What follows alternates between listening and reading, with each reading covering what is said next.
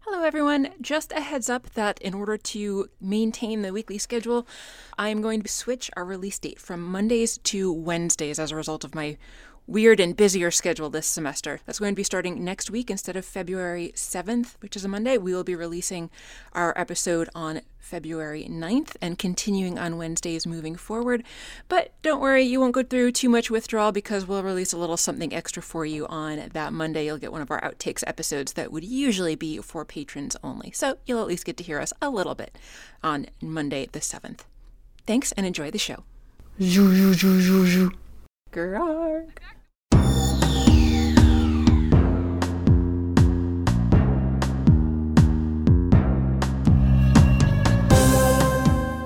Welcome to Stargazing, a Stargate gazing podcast. I'm your host, Kathy. And I'm your other host, Mary. And each week we discuss an episode of Stargate beginning with Stargate SG 1. Hello. Hello. Yay. Hi. It worked. Excellent. Woo. Fantastic. How are you? I'm doing okay, I think, I guess. I don't know. How are you? I'm fine. I'm tired. It's been a busy few days. Yeah. I accidentally missed a uh, doctor's appointment today. It was only supposed to be on the Zooms. Yeah. I knew about it, but I stepped away from my desk and didn't bring my phone. So when appointment time came, I was nowhere to be there. And yeah, That's annoying. So sorry, doctor. Very Yay. annoying. What are you busy with? Uh, classes started today, at least at one of the schools that I work at. And then a piece of equipment broke at the brewery yesterday, and I spent like an hour and a half probably trying to fix it unsuccessfully. So that means I have to go in an extra day this week to try to fix that stupid thing and finish the work that I was doing on it before it broke. And that's annoying. That is annoying. Mm-hmm. I don't think they hired you to repair machinery. It was sure not in my job description, but here we are. yep. Yay. Biologist and apparently also chemist and technician. Repair technician. Mary of all trades. I am. It's very true. Yeah, so that's what I've been up to fighting with machinery and fielding emails from students who already can't even, even though classes hadn't started yet, and uh, then then starting classes. Yay! I'm like, come on, guys, this uh, this isn't making me feel optimistic. If you're already all emailing me about all these issues that you have, Yeah, right? yeah. And then I think I mentioned to you about my colleague who also emailed me about his issues that he had with his schedule. He's teaching a lecture, a lab section that goes with with one of my lectures, and he was emailing me all upset about his schedule and how it wasn't what he thought it was going to be. And I'm like, I don't make these decisions. Oh, buddy. Yeah. So yeah, been a Yeah. fun week. So that little tiny house I showed you a picture Oh, of. yeah. I don't know where I sent you a link for. I'm gonna go look at it. It's already Oh, under cool. contract, and I Oh. don't actually not actually in a spot to like really buy a house, Yeah. but I'm gonna go look at it anyway. Yeah, So that's cool. I was like, sure, why not? Awesome. When's that going to be? Yeah, Tomorrow. Nice. Tomorrow. That's very yeah. exciting. Yeah, I've been seeing a bunch of houses that I want and not ready yet to buy any of them, but I want them Yeah. Next I'm year. highly motivated now. next year. I yeah. another terrible thing about my apartment complex just got sold. yeah. I don't know if I I mentioned know that this, but I don't know that you podcast, mentioned so it yes. on here. Uh, you mentioned landlord issues. I don't think you said what though. Yeah. Yeah, so the complex just got sold to who knows, some faceless LLC. So I don't know what's going to happen with my rent. I am a person who does not enjoy change.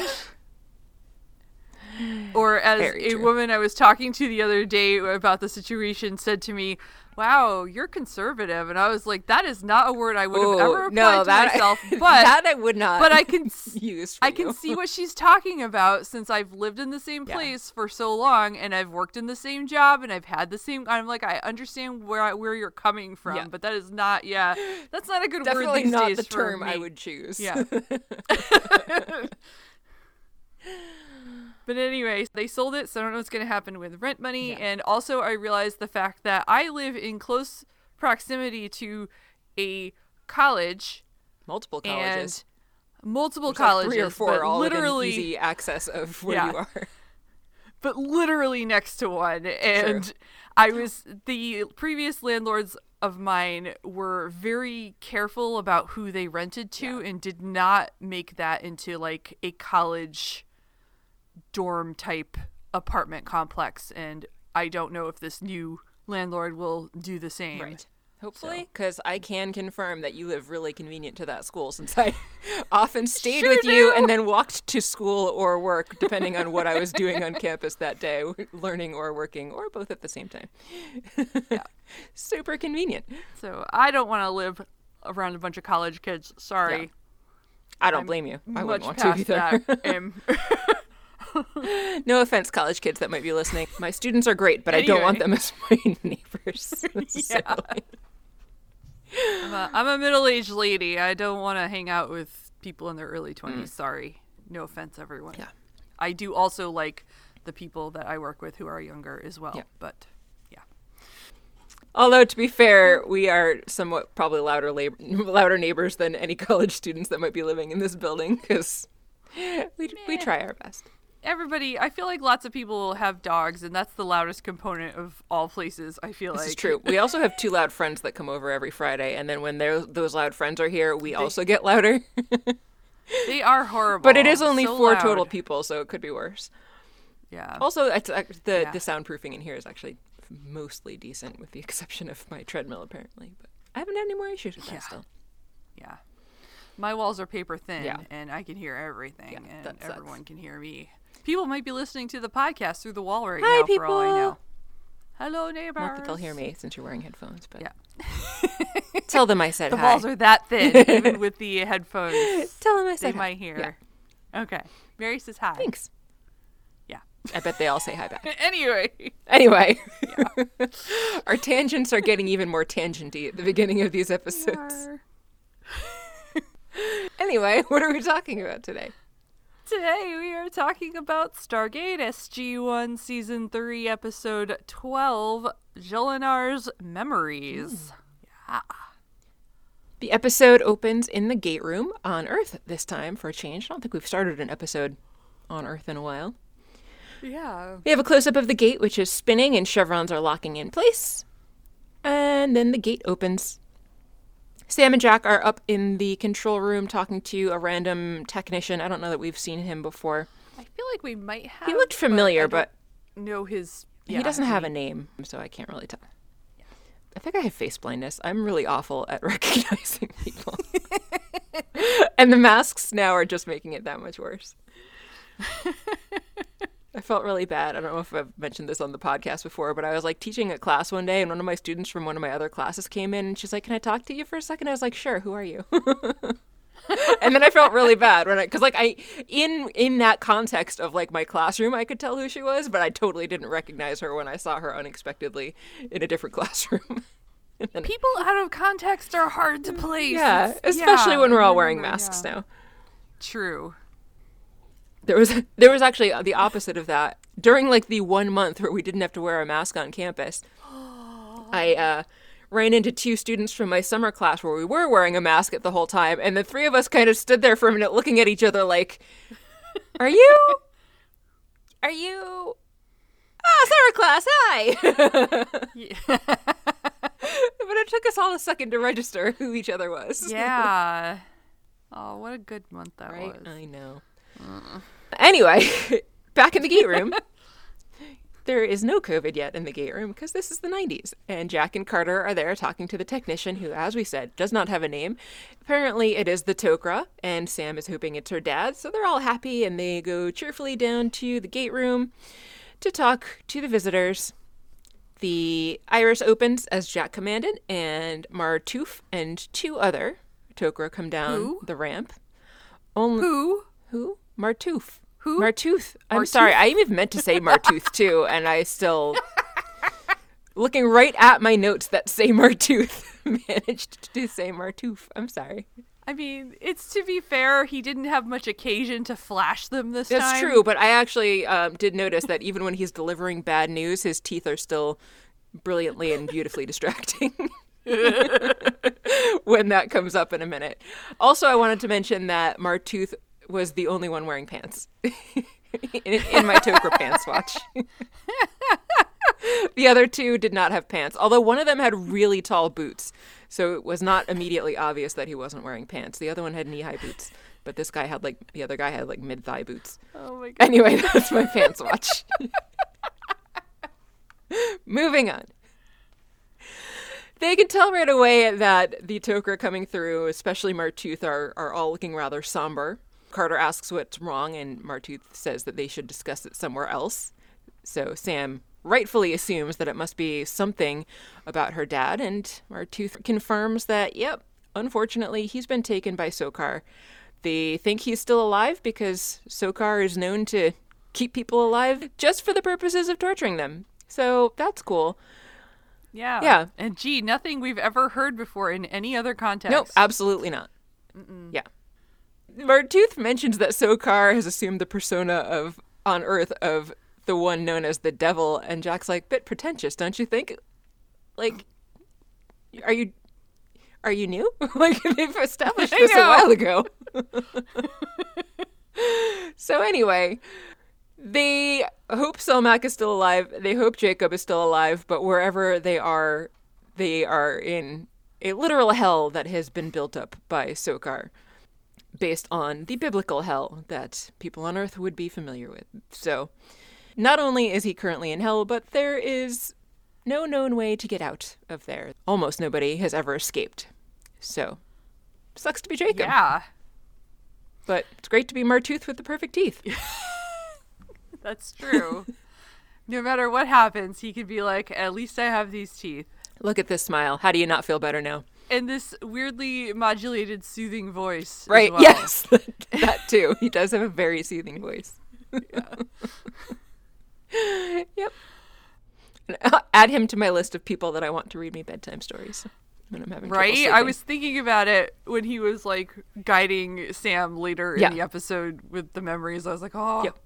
I could listen to it and do this forever. right. Absolutely. Yeah. Did you notice at the beginning when they're greeting, the three Tok'ra all give a little bow at the same time? And I just thought it was I was too distracted cute. by their lack of pants or presence of pants to notice that. That's funny. yeah, I was like, did they have they always done little bows? I don't know. remember that. I'm not, I, I don't know. I'm never watching for that. For sure, I haven't seen like them do it en masse all together Yeah, weird. Hmm. in unison. I, yeah, so that was fun. Yeah, that is fun. Tok'ra are fun. Yeah.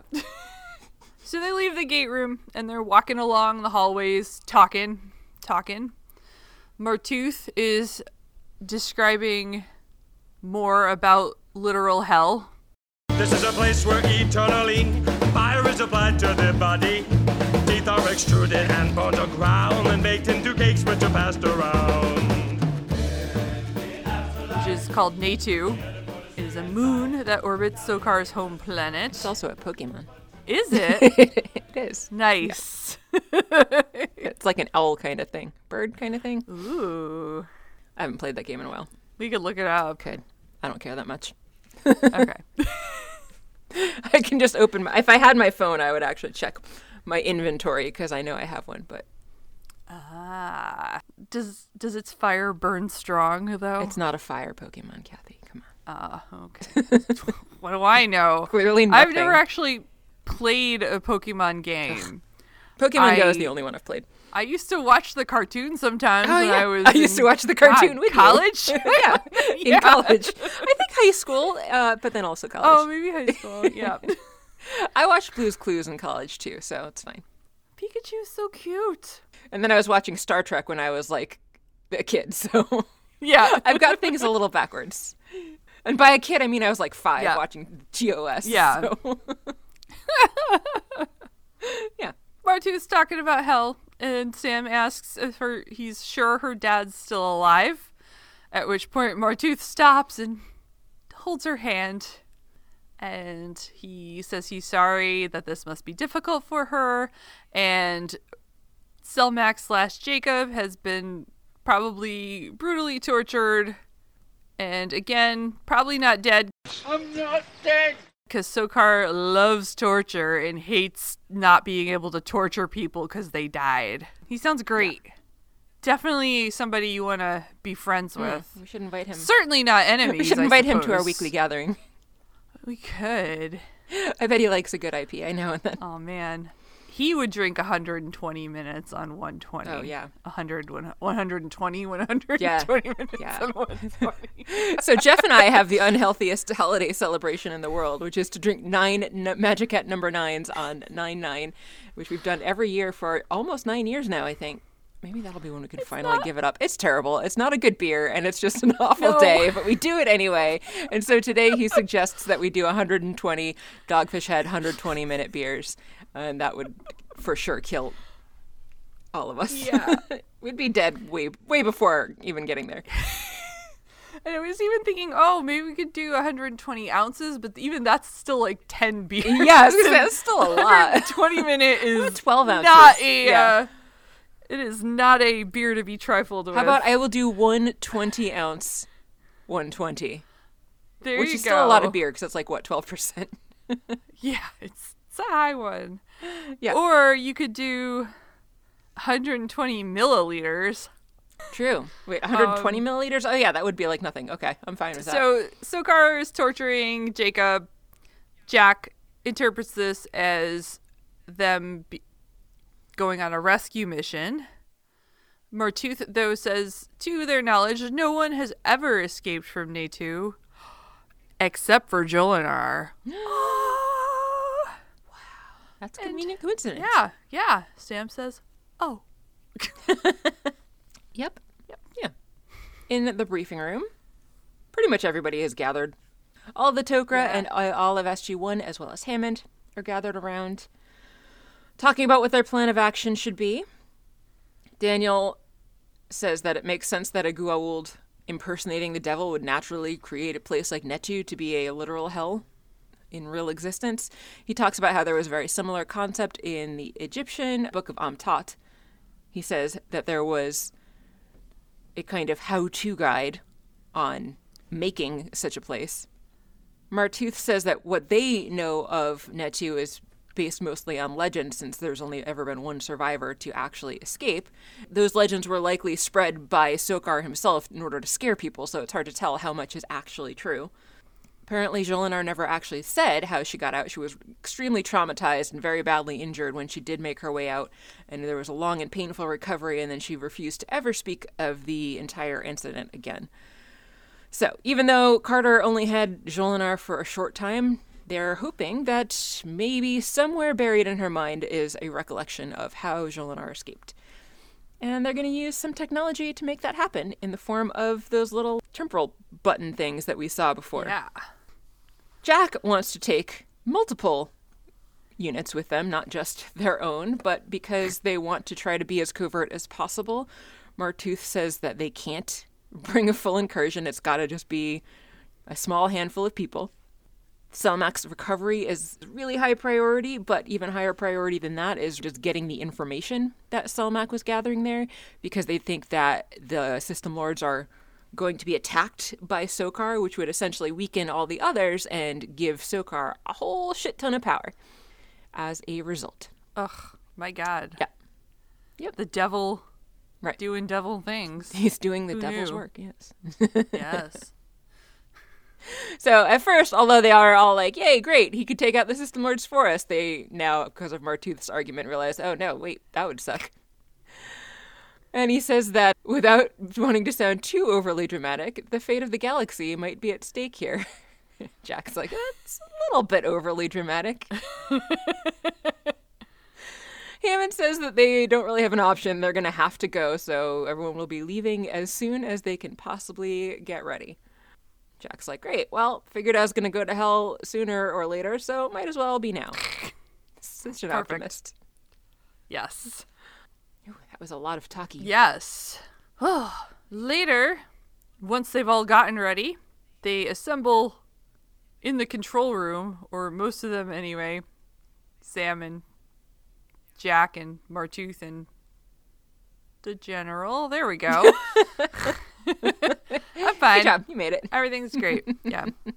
Martooth tells them the Tel'tak, which is a ship uh, they need for their journey, waits for them on the planet Vorash. To Jack's surprise, he's like, Ship? And Martooth explains Netu doesn't have a Stargate, So they're going to have to go by ship. Jack tells him he hates surprises. And Martooth is like, no worries, we got plenty of time. We'll tell you all about the details. On the way. Jack is not into this, but what else can he do? Not a whole lot. And yeah, so there's not much to do. The gate has been dialing this whole time and finally opens, and they're about ready to go. Hammond tells Carter to bring her father back safely, like, duh. What I heard was you will bring your father back safely, which I Uh. thought was weird since he's staying behind and the four of Yeah. them, or five of them are going. Yeah, I don't know. Well, Jack's like, we're all over this. They head down they do. and out. Yep. Yeah. Yeah. They make their way to a planet. There's an interesting landscape, which is desert like, but not like, not the dunes type of desert that we've seen, but more high desert, I believe it is, with packed sand. And in the background, there's mountains and some uh, like old volcanic columns of stone that used to be lava. And then there's a bunch of balanced rocks on top. It's a cool place. The Tel'tak from this angle looked oddly like an old leather shoe in a way that hasn't made me think of old leather shoes before, but I just think they time. look like little beetles or something. I don't know. Anyway. yeah, it was weird looking. Yep. They go inside, and Sam thinks that it looks familiar, and that's apparently because this was the ship, the the exact ship that Jolinar was found on when she escaped from Netu the first time around, or I guess the only time around in that case. I just think all Tel'taks look alike. Well, apparently so, because when they go up to the bridge, they realize it looks pretty familiar up there. Daniel opens a central control mechanism and then closes it quickly, while Jack like shakes a finger at him because this thing looks just like the self-destruct mechanism that Aris Boch had that they accidentally turned on. So they did not turn it on this time. Teal'c and Martoof talk a little bit about what it's equipped with. It does not have the ability to make itself invisible, unfortunately, but apparently Teal'c is a pretty good pilot I can fly. I'm pilot. and should be able to maneuver this thing pretty well if any trouble arises. So he is going to try his best to evade and avoid anybody that might be out there in space with him as he's orbiting around the Netu area. Daniel thinks that Teal'c should come with him, but uh, apparently they really need somebody who actually knows what they're doing to stay on the ship. So he's going to stay behind. SG three quarters and Martoof, making a full SG one, will be going to the planet and leaving him behind.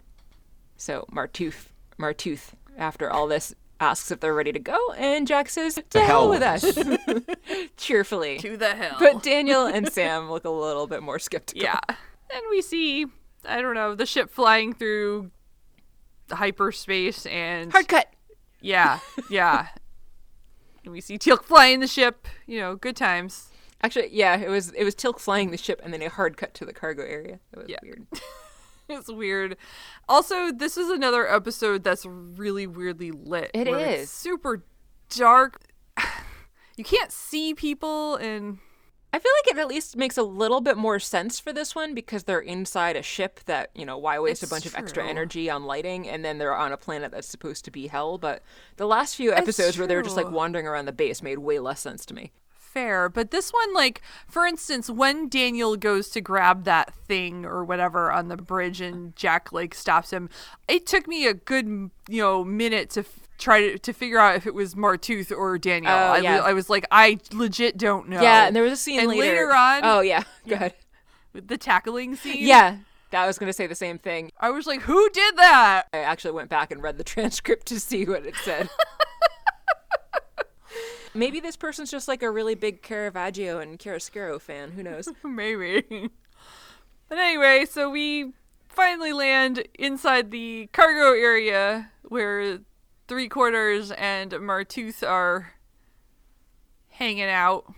Martooth imparts more knowledge about Netu that it was once an industrialized colony of the planet Delmak. Sokar conquered Delmak, turned that into his homeworld, and then he totally ravaged the moon, turning it into hell. Delmak reminds me of Dalek, even though they don't really sound all that much alike at all, except for the first and last letter. Exterminate! That's enough. That's how my brain works. Yeah. Yeah. So he like blew holes in the surface and put toxins in the air. Barely Good breathable times. toxins, Yeah. I might add, because I have Yes. problems later. Oh, good. Not too long of a tangent. Meanwhile, he is preparing to put the temple tablet on Sam.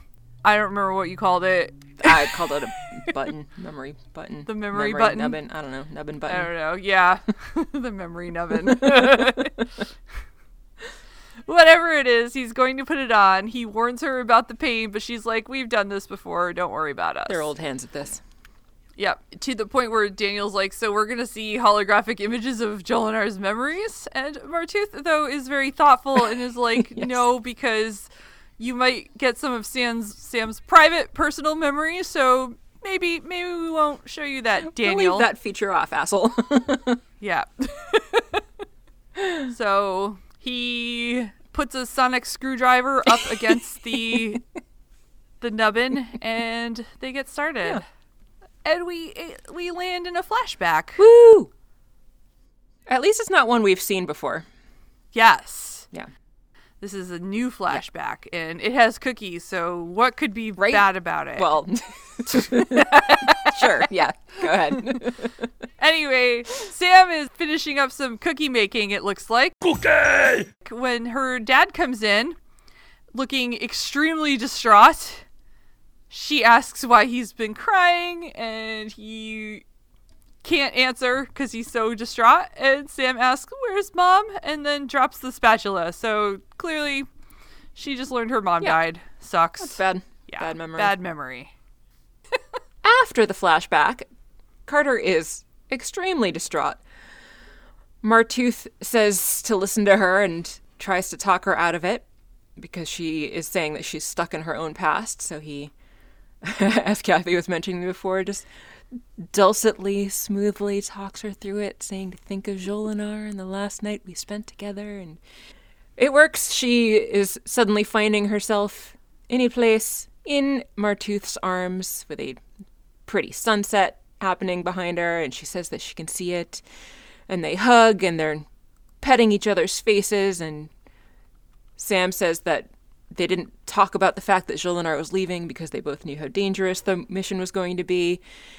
In the flashback, Jolinar and Martooth kiss, and when we come back from the flashback, she's got her head tilted to the side like she's actually kissing Martooth, even though he's a good couple feet away.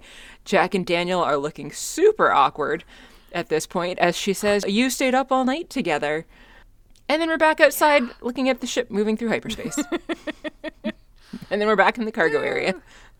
Back in the cargo area back and forth back and forth. Just in case you forgot they're traveling. Yeah. they're just gonna put that out there for Right. you.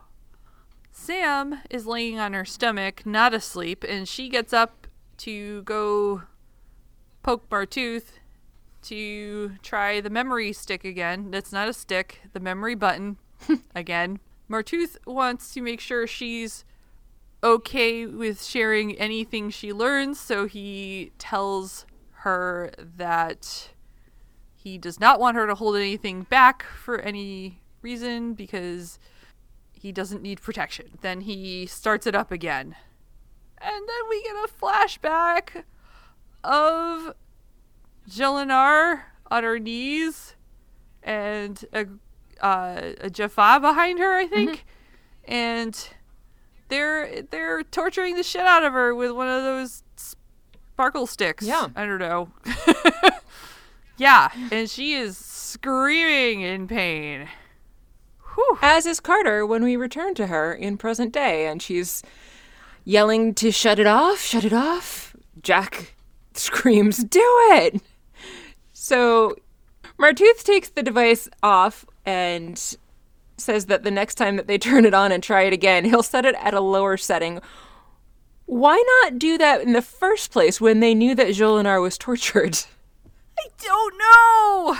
Why did he do that? yeah, I don't know. So they give, yeah. So he turns it down. They give it another try. Sam says that they were on a ship like this one, and they put her in a descent pod, and then there was fire all around her, and it was very hard to breathe.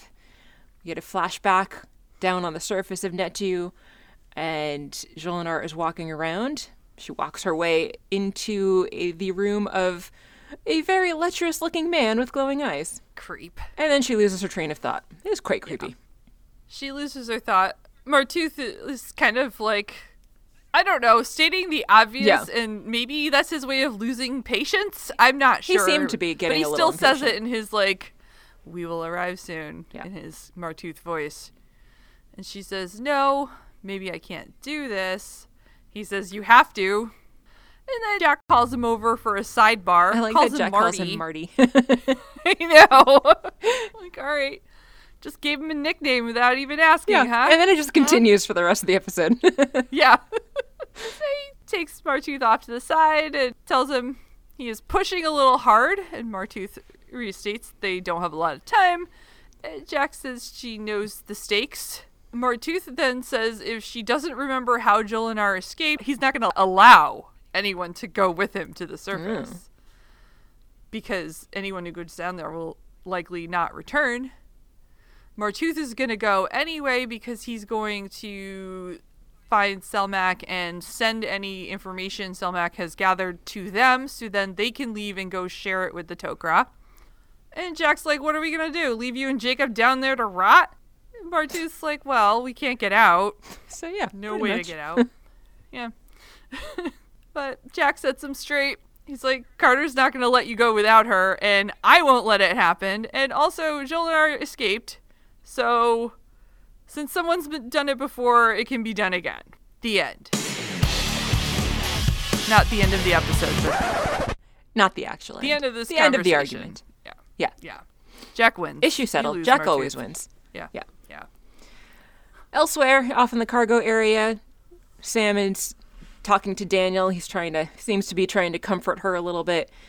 He asks if she's going to be okay, and she says, Yeah, everything is just kind of confusing because she's getting fragments of thoughts and feelings about things that happened, and she has vague recollections of what she says is a man that was less than attractive. She knows his name, but she can't remember his name, but she knows whatever she had to do with him was awful, and she gets a sick feeling whenever she remembers him. So Daniel correctly guesses that something happened between that guy and Jolinar, and Sam nods.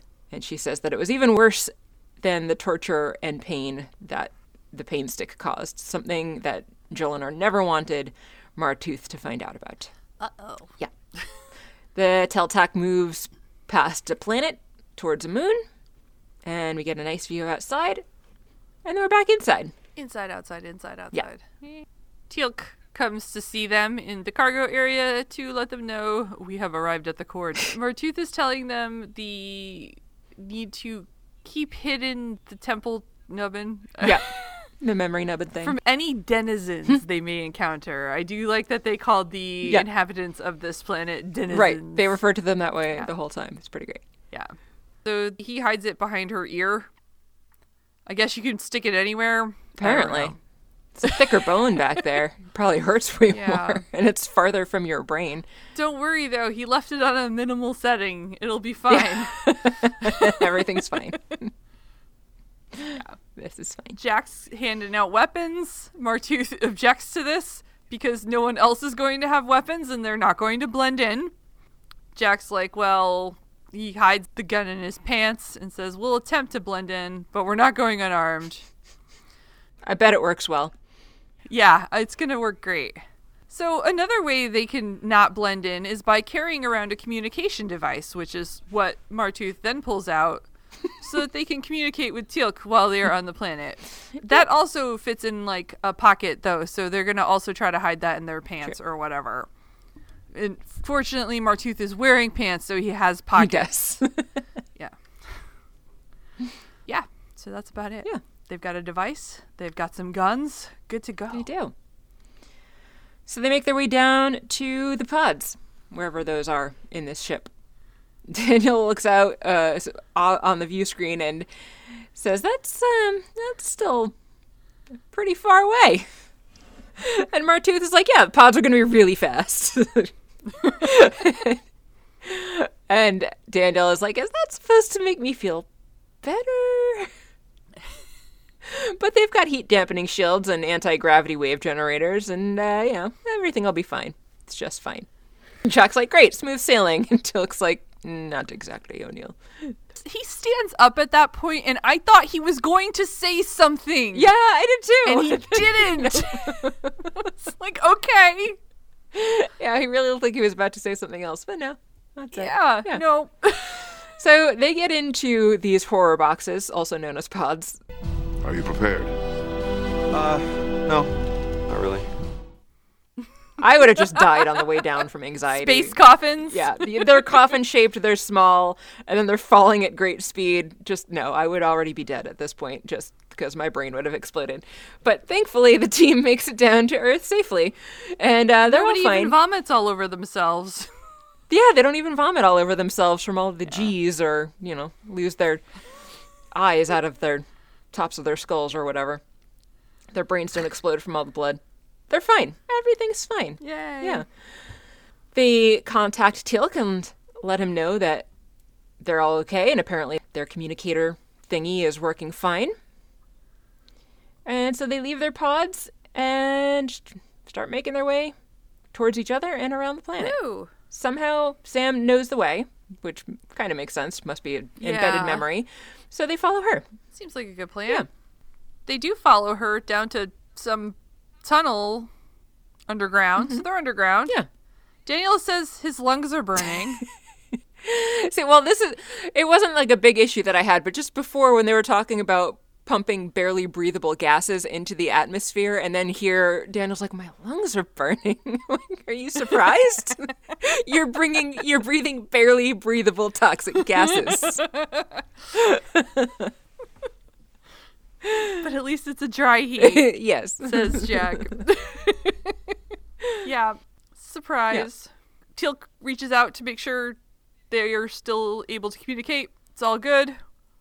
So they follow Sam further down into the tunnels. Isn't it a bad idea for Teal'c to call them if their purpose is to be blending in? I would think so.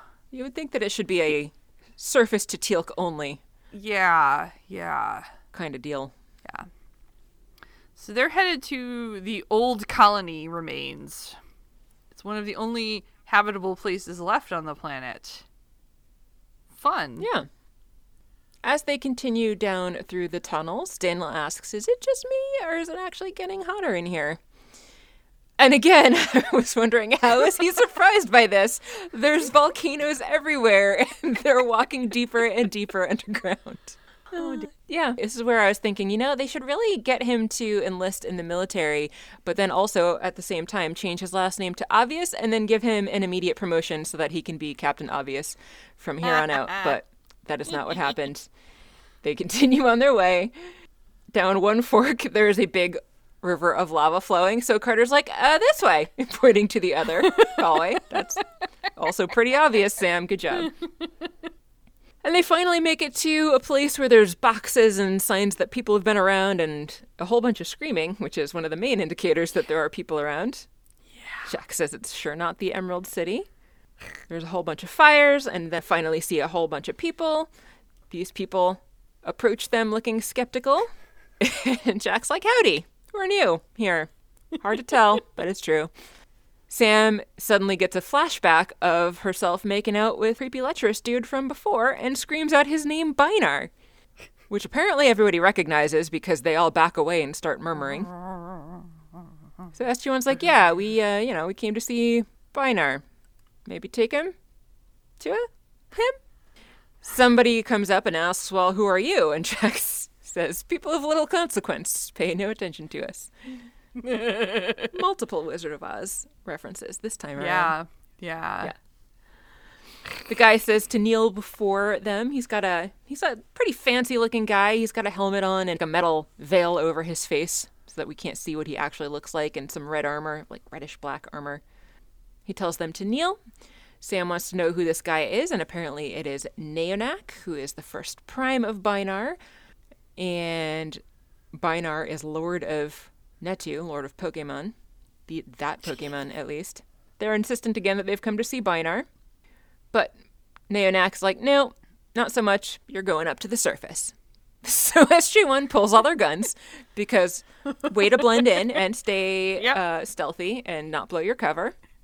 They tell everybody to back off, both Neonac and all the guards and everybody.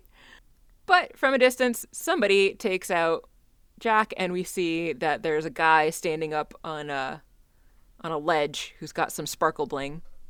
Was that Neonac or was that someone different? I thought that was someone different. I know. I think that was Bynarr. Oh, okay. Yeah. Carter pulls out her gun at this point. There's firing all around. Bynarr is there and wants to know who calls for him by name. And Sam says that she does. She is Samantha Carter, host of Jolinar of Malkshur. Bynarr seems interested by this revelation and says to take their weapons and throw them into the pit. Yay, a pit. Yeah. The pit of despair. And Jack says, of course, pit. The team are then thrown into a pit. Yes. Which I think it's really funny that they throw them into a pit, but it's clearly a place like it's just a level down Yeah. and there's other ways out of it in and out. Right. So they don't have to be thrown down a pit. They just do that for fun. Yeah. It's just like, yeah. cells with a hallway outside, but yeah. Yeah. yeah, so good times. O'Neill remarks that the smell keeps getting better and better, which is great. Daniel feels discouraged or that things do not look encouraging. There are other people in the cell with them, but we don't really see them much. Daniel notes that they had been told that Sokar didn't allow weapons, but one of them had a staff weapon and somebody had sparkle bling. I mean, wouldn't it make sense that his guards would have some weapons? I would think so, but Martouf also says he does not understand. But how else would you maintain control of a prison? Yeah. I don't like I don't know, a prison planet, Yeah. no less. It's not like they're all locked up people. Yeah, exactly. Or maybe they are. We don't see it. There, but yeah, yeah, there's cells here, but like up on the well, it wasn't the surface, but up the one level higher, they were just all kind of like wandering around. So Yeah. Who knows? Yeah. When Martouf says he doesn't understand why they have weapons, Jack says surprise, surprise. it just it just cracks me up because Jack was so angry about the surprise. he does not like surprises. Carter, though, remembers apparently that Bynarr is the leader of the planet and he's allowed to have a hand device and one staff weapon for his first prime. Martouf wants to know why she thought yelling out to Bynarr and telling her who she was would be a good idea. And she says that she thinks he's the one that helped her escape. And when asked why, she just kind of trails off. Like, she just says she. And it's awkward, and everyone understands what happened. Yeah. Yeah. So, regardless of whether Bynarr likes Jolinar or helped her, he's the way out. Yeah, still disturbing, and Martouf is sad. Yes. And then we hear Jacob say Sam's name. This is so convenient. Yeah.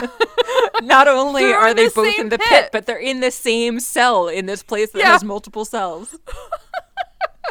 she goes over to him. Yep.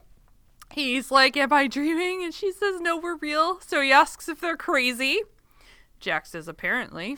he tells them that Selmak is dying. That's not good. Yeah. And then Martouf pulls out some little plastic tiny bottle.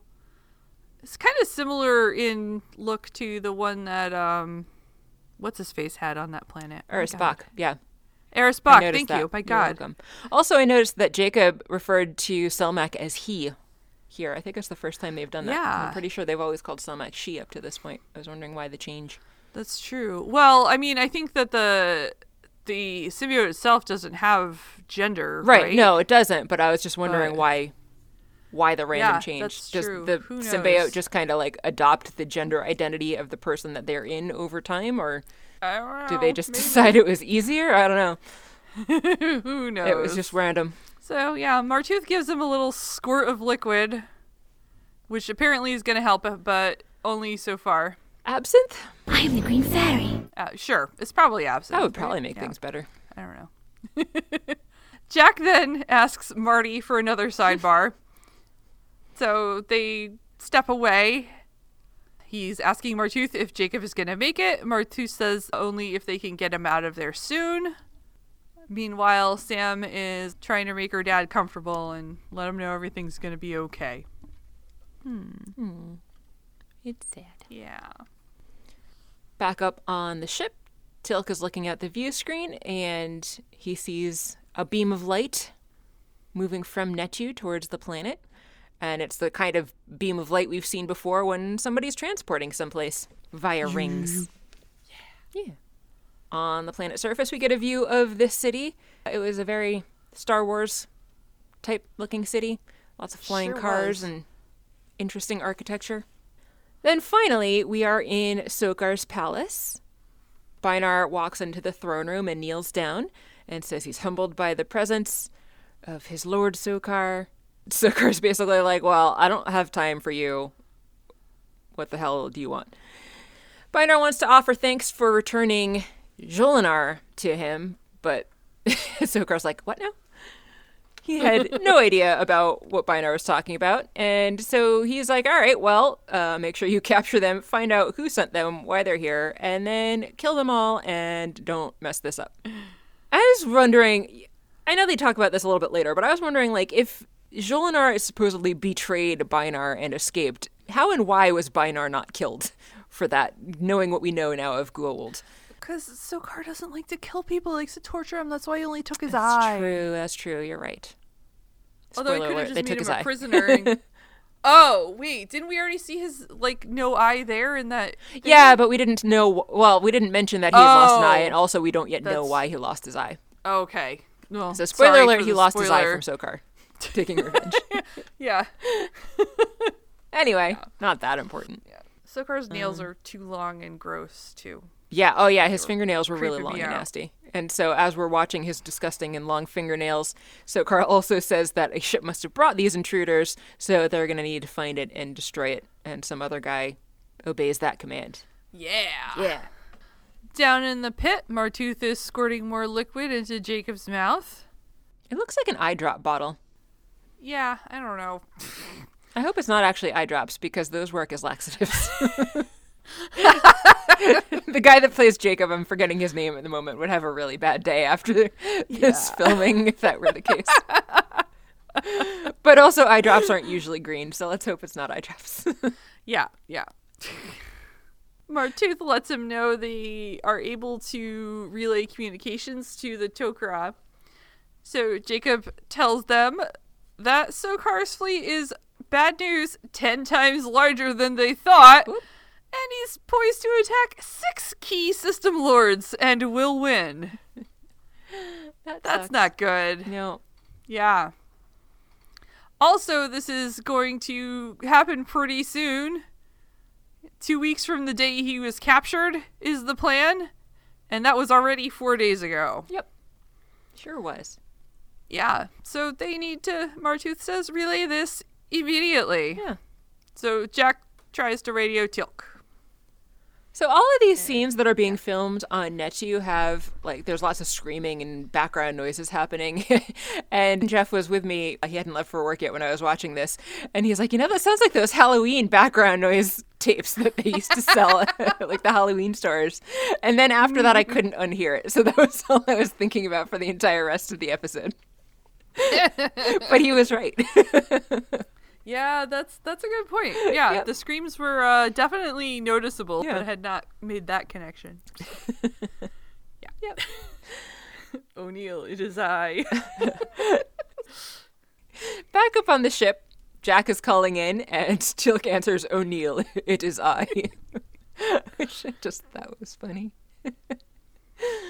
He tells Teal'c that they, Jack tells Teal'c that they found Jacob, but he's not in good shape, and they haven't figured out a way to escape yet. But Martouf wants to talk to him. Martouf says he's got an important message that needs to be relayed to the Tok'ra High Council if they don't get out of there. But then all of a sudden, somebody comes in. Door opens, guard comes in, and so Martouf goes and hides around a column and stops talking, of course. Neonak comes in, the guy from before, and says that Sam is gonna go with him. Jack's like, Who's calling? Nanak doesn't care what Jack has to say, though. And Sam is pretty emphatic that this might actually work out well in their favor to figure out a way out of there. So she thinks that she should go with the guy. Jack relents, not that he really has a choice. Sam mm. tells him to look after her, her dad while he's gone. Great. Jack was very sweaty in that scene. He was. Well, they're all. I mean, it is a very hot place. I know, but like, you know, I don't know. I think it basically ends on a close up of his face, Oh, and I'm yeah. like, you're so sweaty. True. Anyway, True. so they take Sam up to see Bynarr, and he's in his, I don't know, where is he? In his, I don't know, special Bynarr lair. yeah, don't know. sure. It seems like his personal Yeah. quarters or something. yeah, That's where I like to threaten people. yeah. Well, where else would you do it? You need to feel comfortable Exactly. in order to really properly threaten Right. people. So, yeah. I lounge on the bed with Coconut sitting on my lap and st- growling menacingly at everyone that comes in, and Yep. Lily sits on the floor and whines at them. And then I threaten them. Doctor Evil always had Mister Bigglesworth with him because that was how he was most comfortable too. It's very true. Although his threats were ineffectual. As are mine. It's okay. yeah. anyway, anyway, oh God, I haven't. Sorry, I haven't seen that in a very long time. me either. But all of a sudden, I was like, and when Mister Bigglesworth gets upset, people, People die. die. Oh my god. I used to quote that all the time. Yeah. I have not tried to revisit that movie because I just don't think it'll be a good idea. No, I don't think it holds up. yeah. Bynarr kind of gives Sam a little once over, pours a beverage for her, although she does not want it or accept it. That's probably for the best. Who knows what's in that? Yeah. He notes she has no symbiote, and therefore, how does she know of Jolinar? He asks. And Sam says she once carried her. And Bynarr says that Jolinar would have died on the surface before she showed her face to him again, so. Yeah. He's disappointed. Sam asks, Is that because she betrayed you? And he grabs her face and squeezes her. Just a little. Yeah. Yeah. He makes her, I don't know, look at her his big ugly scarred eye. Yeah. He should really get that checked out because it's oozing. Yeah. Gross. Yeah. Yeah. What the hell is his slacker hagfish doing not taking care of that oozing for him? That's a good question. I wonder if you torture somebody enough, can the hagfish no longer heal? Maybe not. or maybe there's like some kind of poison that you can put into an injury that would keep a hagfish from being able to fix it or go near it. I don't know. Maybe you can order the hagfish not to heal you. Otherwise, you'll just kill you both. I don't know. Anyway, I don't think hagfish take directions very well, at least not in my experience. that's true. Although this one is, you know, being a little mini god on a planet underneath another god. So That's true. These knows? hagfish are probably a lot more intelligent than the ones that I've dealt with. Yeah. I hope so. I don't want there to be intelligent hagfish on Earth No, that would be terrible. There'd just in be reality. slime and yeah. dead things everywhere.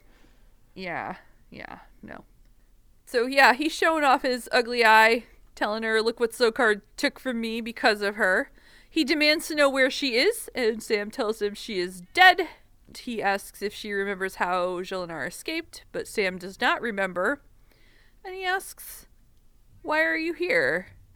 Back down in the pit, we still hear the weird screaming soundtrack. Jacob asks for Sam, but Daniel says that she's not there. She'll be back eventually, but right now she's with Bynarr. Jacob is not too happy to hear about that, but Martouf tries to reassure him that Bynarr's, according to Sam, Bynarr is going to be the key to their escape, so it's important. But Jacob says that this guy is Sokar's eyes and ears, so he's not going to help them in any way. He's there to ensure that there are no uprisings and basically to keep things terrible. And he also reports back to Sokar regularly, particularly relishing in all of the suffering that is happening on the planet. That's cool. Good group of guys. Yep. Yeah. Martouf, though, picks up on the fact that Bynarr and Sokar are conversing frequently and asks so he comes here, and Jacob says no, Bynarr goes down to the planet. But Jacob, unfortunately, does not know how he manages to get down there. No. No. Back in Bynarr's room, he asks Sam if they've come to rescue their most recent addition, the Tok'ra Selmak. And then he also asks, Did you think I helped Jolinar to escape? And Sam says she did. He asks why, and she says, Because you loved her. He's like, You're wrong. She says, But then why do you hate her so much? Because you can only hate somebody if you love them, Oh, yeah, right? that's totally how that works, Yeah. right? Yeah. He's upset because her death has robbed him of his revenge that he has long dreamed of, which is not an answer as to why he hates her so much, but that's okay. Yeah. Yep. And then Sam notices a star necklace that Bynarr is wearing, and then suddenly she is transported to a flashback in which Jolinar steals that necklace from Bynarr while he's asleep. I should probably mention that. Yes. She doesn't just rip it off of him because that would No. probably not go well. And she sticks it in a little keyhole somewhere against the wall. Yeah. And then she steps over and zhoo, zhoo, zhoo, rings the hell out of there. She's now seen how Jolinar escaped. Woohoo! That sounds good, Yeah. but the happiness that might come with that is short lived because Bynarr is going to kill her. That's bad. Even though it will not give him yeah, the same satisfaction as killing Jolinar, it'll give him a little bit, and that's enough. so he puts up the sparkle bling, but suddenly somebody he gets shot from behind That's good. by Neonac. Yeah. That's a surprise. He's Sure dead. is. Yep. Yeah. Back down in the pit. Sam has returned to everybody. She says that she's doing okay and figured out that there are transportation rings up in Bynarr's quarters that Martouf figures must lead to Sokar's palace. So that's gonna somehow be their way out because once Jolinar made it there, she stole a cargo ship and that's how she escaped. Then off screen, we hear a voice calling that the Lord of Netu is dead, and everybody wants to know what just happened. And Sam says, "Yeah, Nanak just killed Bynarr, so that was weird." and uh, just like everybody watching, she has no idea why. SG1 has no idea why. We have no idea why, but came in there, killed Netu, and then threw her back in the pit. Jacob says that the denizens will riot. And so everyone else is like, great, we can take advantage of this chaos and make our escape. Woo. Yeah. Daniel's like, to do what? Go to Sokar's palace? Jack's like, well, it's at least a way out. Yeah, Daniel is always an optimist as well. Oh yeah. Yeah. Oh yeah. Sam does point out that she was only one person and had a hand device, so that would make it a little bit easier for her sneaking around Sokar's palace than it would for them. Jacob says that they should just leave her behind because he's just going to hold them back. It's five people for able bodied people and an injured person who can't walk. Jack's like, well, you're kind of missing the whole point of this rescue mission. So they start talking about the rings themselves and whether or not it would be possible to direct the rings that are in Bynarr's quarters to someplace else. And Martouf says they're kind of like how Stargates work. They might not necessarily even be able to reprogram it easily themselves, but if some other ring system got in the way and intercepted, then they could go to where that different ring system intercepted. So they're like, great. That means if we have Teal'c get in the way, then we will end up bringing onto the ship that he's flying instead of in Sokar's palace. So that's going to be the plan. They're going to figure out how to tell Teal'c the right coordinates. They're going to get those rings activated, and they will be off the planet and safe. Sweet. Yeah. Unfortunately, though, we might have a little kink in the plan Just a bit. because out in space, Sokar's folks have found Teal'c and are firing on him. Yep. Daniel radios Teal'c, and Teal'c says he reads him, but it's hard to hear. While he's still trying to, you know, get a clear connection there to Teal'c, a guard comes in and is like, "What are you doing?" and I really enjoyed this. This Daniel's like, "I'm just communicating with my friends through this little communication device." I really appreciated the very matter of fact delivery of that. It was Agree. really good. so the guard starts to advance on them, and then suddenly somebody, maybe Dan, maybe Jack, maybe Martouf, can't really tell, tackles the guy and knocks him down. He literally like flew in out of nowhere. It was really funny. Yeah, yeah. Don't know who it was. I really couldn't tell. This transcript says Martouf, but I'm not convinced. You really couldn't tell. can't tell. Either way, another guard comes in. They're fighting. Carter kicks him. Jack knocks him in the head. Another guy comes in. It's all a big fight. It's good times. Yeah. Yeah. While that's happening, Daniel gets Jacob up, and they all manage to get the hell out of there. They do. And Daniel tries reaching Teal'c again. Yep. Teal'c says that he copies, but he's still very busy trying to evade some death gliders that are chasing him, forcing him to move away from the moon. Then we're back down in the tunnels. Sam is trying to direct them to Bynarr's quarters. Daniel's explaining the plan to Teal'c, who promises that he will be in position. We see some random guy down below the staircase that they're climbing up. O'Neill notices that the random guy sees them, and then the random guy wanders off. Jack is not very pleased. No. They make it to Bynarr's quarters, and although Bynarr's body is still there, unfortunately, the necklace he was wearing, or the key on the necklace anyway, is gone. But thankfully, Martouf knows how to hotwire a ring system, so he gets to work on that. Out in the hall, we see some guards walking towards Bynarr's quarters. And then we're back in Bynarr's quarters. Martouf is still working to hotwire the device. Jack's like, Can you do this? And Martouf says, It will take time. And Jack's like, Take all the time you need. Meanwhile, outside, many muscly men have gathered to batter ram the door open. Sweaty, shirtless, muscly men. Yeah, yeah. Dirty, sweaty, shirtless, muscly Yes. men. Yes. Yeah. So hot. Not And- really. no. I mean, like literally hot because they're sweaty. Yeah. But, uh, It's true. Kind of gross. Yep. Martouf keeps working while they batter ram the door. That's how you say that. Daniel tells Teal'c they're almost ready. Teal'c's not responding because he's still, you know, up there evading death gliders. yeah. He hasn't even told SG three quarters and Martouf what's actually happening to him. So No. is he like just trying to keep them from worrying, or I was wondering why he didn't don't know. mention his Maybe he struggles. I'm guessing it's knows he's got it under control. yeah, probably it could be that. Yeah, fair. Saving face, you know. Yeah. I don't know. Back in Bynarr's quarters, they're still working. They're still beating the door.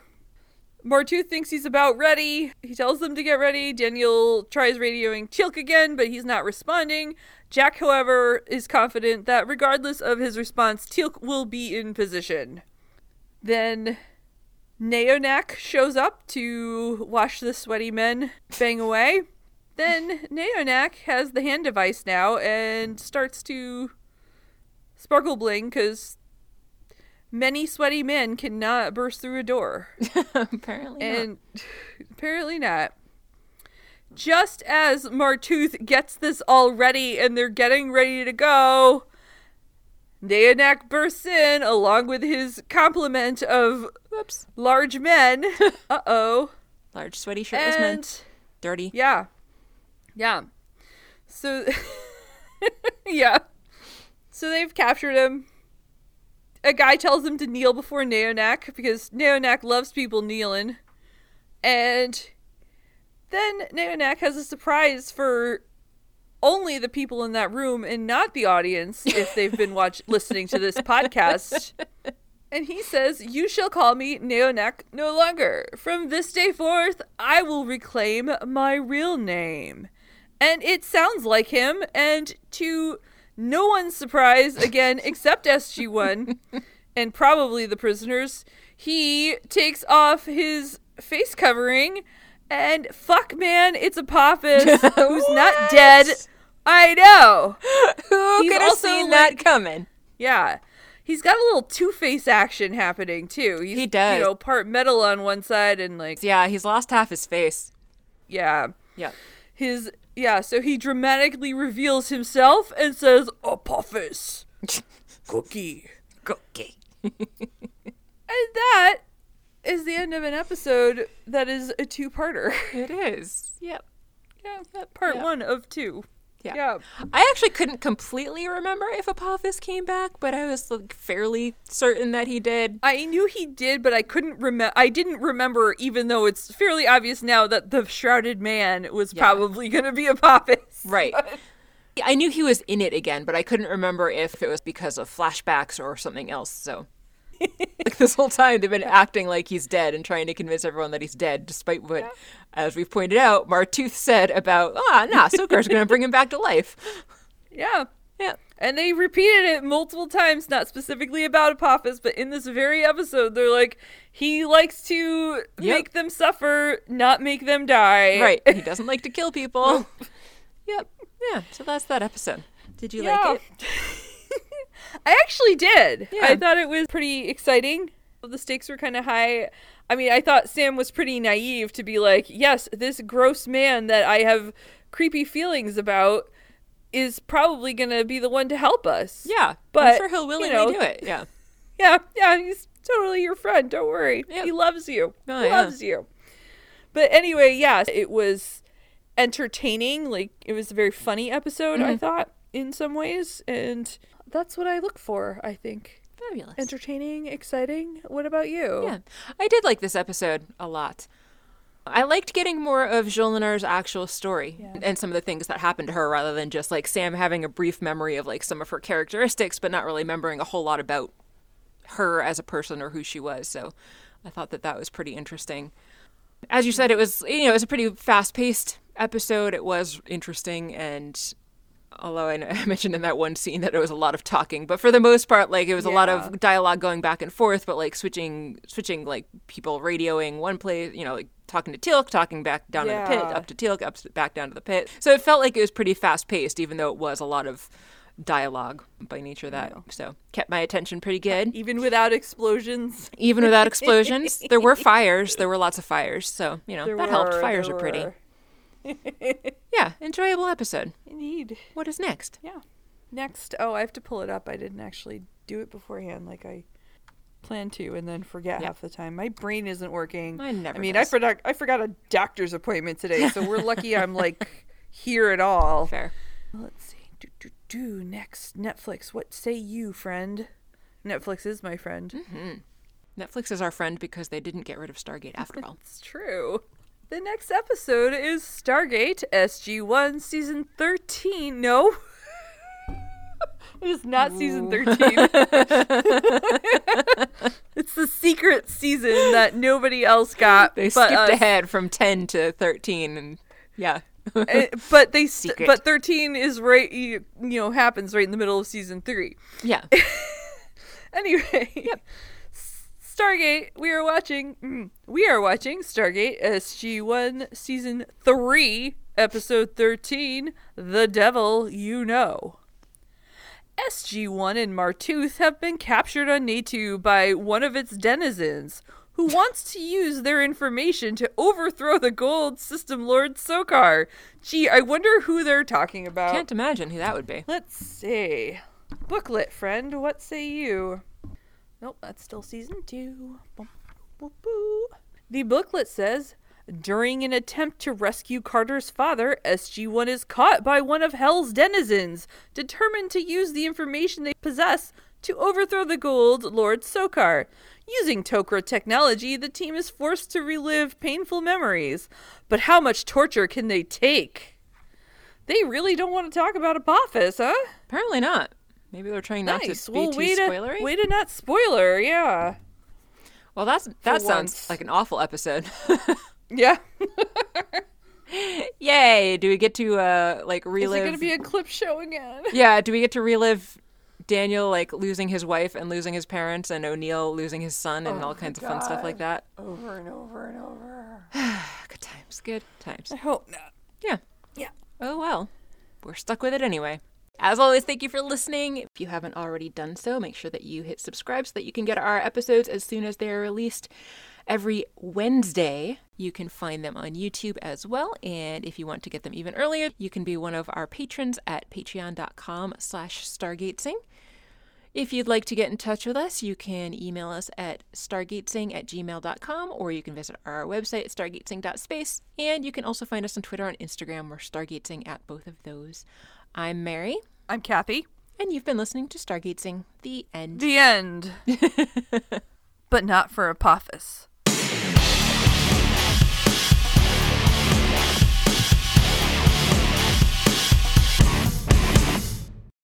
Are you there?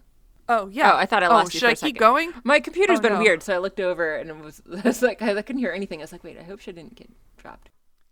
I backed away so I wasn't like breathing heavy into like the